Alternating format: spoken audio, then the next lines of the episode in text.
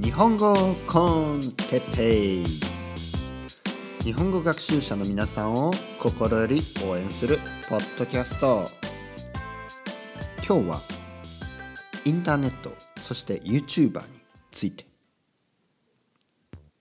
はい。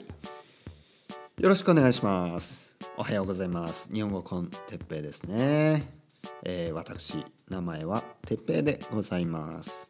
ね。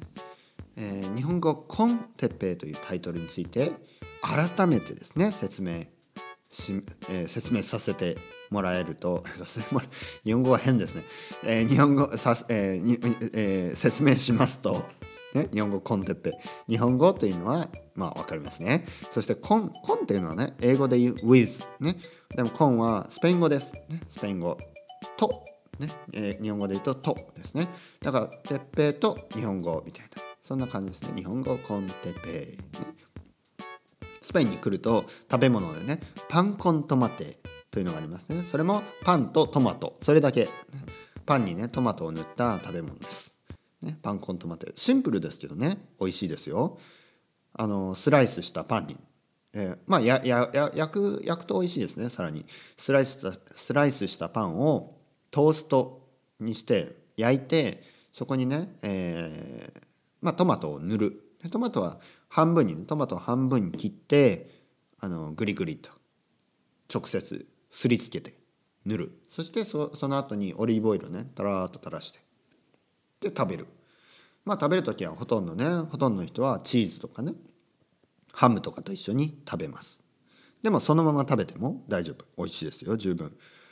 あのまあスペイン人はですね、まあ、朝ごはんの時はまああ、えーと、バターですね。バターを塗る。バターを塗ってトーストを食べる人も多いんですけどやっぱ昼とか夜に、ね、なるとあのやっぱパンコントマテだったり、ね、オリーブオイルを塗って、まあ、パンはオリーブオイルで食べる。ね。まあバターは朝ぐらいかな。不思議ですね。なぜですかね。はい。皆さんどうですか？元気ですか？今日はですね、えー、YouTuber とか、ね、そういうことについて話そうと。えー、前回ですね前回前々回少しえー、っと まあエモーショナルになり、ね、日本語の勉強方法語学の勉強方法はちょっとトラディショナルなものがね幅を利かせすぎてて 幅を利かせすぎというのはなんかトラディショナルなものが溢れてですね伝統的な伝統的というかまあうんまあ、よくある勉強方法、ね、文法書をね、えー、解説しながら進めていく。でそして日本語検定に受かるためだけのね勉強を続ける。そういうね勉強方法しかないのでもっとねオルタナティブな勉強方法、ね、僕が言ってるのは、まあ、オルタナティブと言いながらもねオルタナティブ言いながらももう何十年もそういう勉強方法も提案されてるんですけど常にねメインストリーム。常にメインはやっぱりトラディショナルな方。でやっぱりオルタナティブはずっとオルタナティブなんで僕はねもう一度声を大にしてオルタナティブをね、えー、もう少しあの幅を利かせてもいいんじゃないのか、ね、幅を利かせる、ね あのそれでもいいんじゃないのかと言ってるんですね。オルタナティブというのはたくさん聞いてたくさんとにかく聞いてねたくさん読むというのが大事ですよ。インプットをたくさんたくさんして、えー、コピーね、コピーしながらそれを真似してねイミテイトして、えー、使う。で分析は必要ない、えー、よろしくお願いしますってみんな言ってるんだったらよろしくお願いしますと言えばいい、ね、よろしくの意味が何で空がこうでしますがこうでなんでそうなるかとかいうのを説明をね淡々しても絶対意味ないし、ね、それはあの先生が教えるためにね、えー、教えるためにあの身につけているテクニックですからそんなことはねあの必要ないと、まあ、そういうちょっとまたこういうことを話してるとまたねエモーショナルになるんでちょっと今日はもう少し穏やかなテーマで話していきたいと思います。YouTube YouTube 皆さん見ますか？あの YouTube を見るということはあの日本語でね見るということはすごくね、えー、日本語を皆さん日本語をあの自然にね伸ばしていくためには必要なえー、すごい、ね、いいいいことです。いい方法です。僕は思うすごいいい方法です。あの YouTube で例えば、まあ、皆さんのような中級以上の人であればあの日本語文法をね日本語の文法を説明しているようなコースを YouTube で探して見るよりはあのまあ普通の日本人が見るような YouTube とかそういうものをたくさん分かっても分かんなくても見続けることが一番の僕は一番の近道だと思います。初めはやっぱり意味がないように感じられるかもしれない。わからないことが多い。ねわからないのを聞き続けるのは結構苦痛だと。ね疲れる。まあ気持ちはわかります。でもねそれを続けることによって自然な日本語が身についていくし自然なねえー、えー、言い回しとか言い方とかねそういうのが使えるようになっていきます。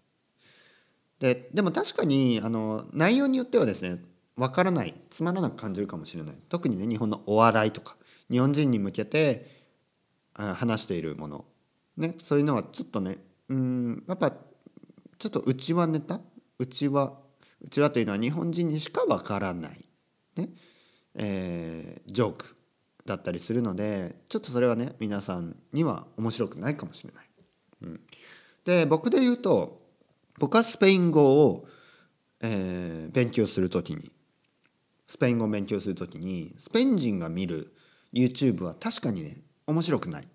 あのちょっとバックグラウンドがよくわからない、うん、でも例えばですよスペイン語で、えー、例えば日本の説明をしているものとか、ね、スペイン人が日本の、日本をね旅行しながら、えー、スペイン語で話しているそういうものは僕にとってはすごい分かりやすいですね。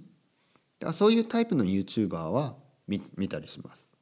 うん、あとは外国人がですねスペイン語を使いながらあスペイン語話者にですねスペイン語を話す人たちに向けて作った YouTube こういうのもね僕にとっては分かりやすい。ね、例えば韓国人でですねあのまあ何人かいるんですけど、ね、韓国なんかあのスペイン語で話す韓国人結構多くて、えー、スペイン語を使いながらですねえー、韓国のあのソウルとかのね、えー、街を紹介するそういう YouTuber が何人かいてでそういうのを見たりしますね。うん、で面白いですすごい面白いねすごい面白いです。であと日本人で日本人ででもですね、えーえー、スペイン語を使いながら日本の紹介をする日本人もいてでそういう人も見てました。一人ね女の子で日本人の女の子でエスポネサっていうタイトルでねエスポネサかな？エスポネサですねっていうタイトルで、えー、まあ、YouTube をずっと続けていた女の子がいて僕もあのすごい彼女のスペイン語すごい流暢なのでねすごい自然なので僕もねあの自分もああいう風になりたいなと思ってずっとね見てたんですね。まあコメントとかはせずにただ見てました。うん、でで最後の方です、まあ、あの結論から言うと彼女は YouTuber を辞めたんですね。で途中からちょっと元気がなくなっていきまあ理由はいろいろあるんでしょうけどとにかく辞めてしまった。辞めた後にあのまあ悲しむ人とかね、えー、まあいろいろいろいろなねあのコメントがあってほとんどの人は多分「ああ辞めないで」というねコメントをして僕はコメントはしてないですけど心の中ではねうんまあ複雑なやっぱりやめちゃったかやっぱり終わってしまったかなと。複雑な思いをねしてました。でもこれは個人の、えーそまあ、その人のあのまあ意見をね尊,、えー、尊重するというか。でまあここで今日言いたかったことはですねインターネットというものによって僕たちはですねこうつながることができていろいろあの、まあまあ僕自身もこうやってね、えー、ポッドキャストを次から次にアップロードしてるんですけどもともと始めた理由はやはり自分もですね、えー、もう最近 最近たくさんあのー、触れてる名前ですけどそういうルークとかね、えー、AJ ホーグとかね、えーまあ、スペインスペイン語であれば今たくさんいます。オイア・ブラモスとかね、えー、あと誰、えー、スパニオル・コン・ホアンとかね、えー、スパニオル・アウトマティコとかね。そういうのもあります。えー、そういう人たちにですね、えー、そういう人たちのおかげで僕はスペイン語とか英語とかをね話せるようになって。でたくさん聞いてたくさん話してもらうためにはたくさんのねコンテンツが必要だからたくさんね僕も日本語を話してそれをたくさんの人に聞いてもらいたい、ね、そういうまあ思いでですね。ボランティアですよ。ボランティアです。で始めたポッドキャストですねで YouTuber とかあのポッドキャストポッドキャスターっていうの？そういう人たちはまあもともとはですねもうほとんどまあボランティアのような意味で作ってる人がほとんどです。ね、特に語学系ポッドキャストとか語学系の YouTube とか別にあのそんなに儲かんないんであのまあ後でですねその結果結果として少しね収入が入るようになったり生徒が増えたりそういうのはあるかもしれないんですけどもともとはやっぱボランティアですよね。特に最初の何回ですもんね1円もお金入んないんですからそれでも続けている。でもねほとんどの人はあのやっぱり1年とか経ってだんだんねやめてしまうんですね。で僕にもそういう日が来るかもしれない。なんでかなと思うんですよね。いつもあの YouTuber とかが次から次に辞めてで、まあ、新しい人も始める人もたくさんいるんですけどやっぱ長くやってる人が辞めてしまう。うん。理由は何なんですかね？わかりますか？僕にはわからないけどまあなんとなくわかるようなわかんないようなね。まあ生活がいろいろ生活に変化がありますよね。まず生活に変化がある。仕事が忙しくなる、家族が増える。子供ができたりね。結婚したり、まあ、生活のリズムが変わる。ポッドキャストとかね YouTube を撮る。時間がなくなる。編集する時間がなくなる。まあ、そういうこともあればやる気がなくなる。気力がなくなる。ねやる気がなくなる。なんとなく疲れる。疲れて 取れなくなる、ね、もしくはコメントにムカつく、ね、コメントがネガティブなものが多い、ね、アンチって言いますね。アンチが増える、ね、日本語だとアンチが増える。アンチアンチがいるとかね。英語だとヘイターズかな。ヘイター。ヘイターとかヘイターズが増える。まあ、そういう人たちによってやる気がなくなる。まあ、これが多いかな。やっぱこれこの理由が一番多いかもしれないですね。アンチに耐えられなくなる。でなんでこのアンチっているんですかね。であの YouTube とかでですねあのブーブーブーのマークですね。ブーブーブーのマークね。グッドグッドのマークはいいですよね。ブーブーブー。あれをつける人がいる。であのまずねブーブーブーのあのボタンがあることもね僕には理解できないですけど あのななぜその人がねあのまあそのお金儲けで上げてるのも含めてですよ。お金儲けの YouTuber も含めてですよ。人が時間を使って気力を使って何かを作った。そういうものに対しブーブーブーって何もやってない人が言うのってどう思いますか？皆さん。例えばね僕の子供が僕の子供がね頑張って絵を描いて。絵を描いてね。でそれを僕がね見てなんか下手だなとかねダメだなって言うと思います？そんなこと言わないでしょ。親だったら。ていうか友達でも言うべきじゃないでしょ。友達がねじゃあ皆さん友達が頑張って漫画を描いたとする、ね、漫画を描いたそれを見てあなたは何て言いますよ。何て言いますか？へったくそだなとか言います。最低だなお前。ね最低の人間ですよそんなこと。そんなこと言ったら最低ですよ。ね友達じゃないでしょそんな人は、ね、もしあなたの友達が頑張って漫画を描いたらそれを見てねあの何て言います？あすごい。ねすごいって言う。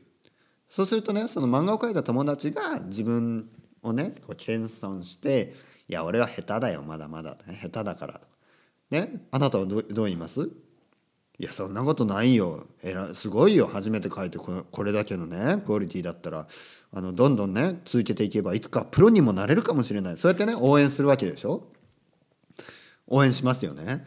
だから YouTube、YouTuber とかポッドキャストもね僕は初めてポッドキャストを始めた時も第1回もですね今聞くとなんかなんていうの？緊張しますよね。でも当たり前でしょ？緊張しますよね最初。マイクを前に話すんで。で YouTuber の皆さんもみんなもあの緊張しながら始めてですね。で時にはつまらないこととかあのつまらない回になるかもしれない、ね、時には時にはすごくねよくできた回もある。でもほとんどの回は自分では納得できずにでもねもうアップロードする、うん、勇気を持ってねアップロードする。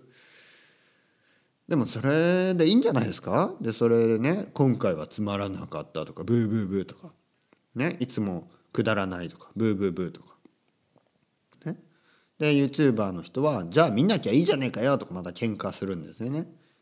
でそのヘイターたちはあのそれを喜ぶんですよ。でそういうインターネットの、まあ、カルチャーがある意味ね悪いカルチャーがあるんです。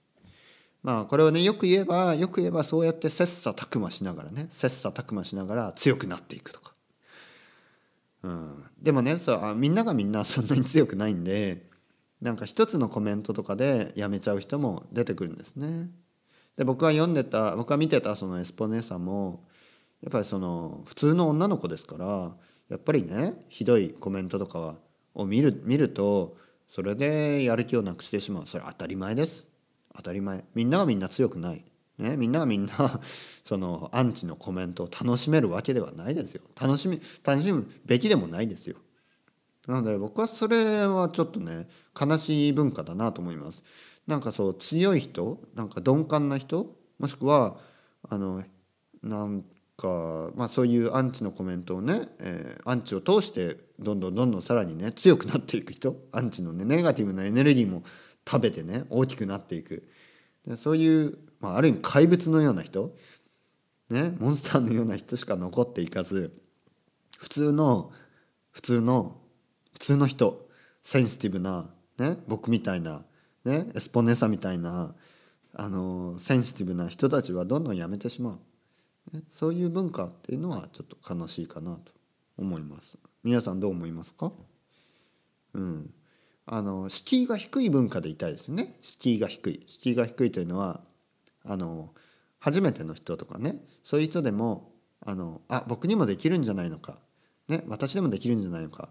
でそういうタイプのものって僕は大好きなんですね。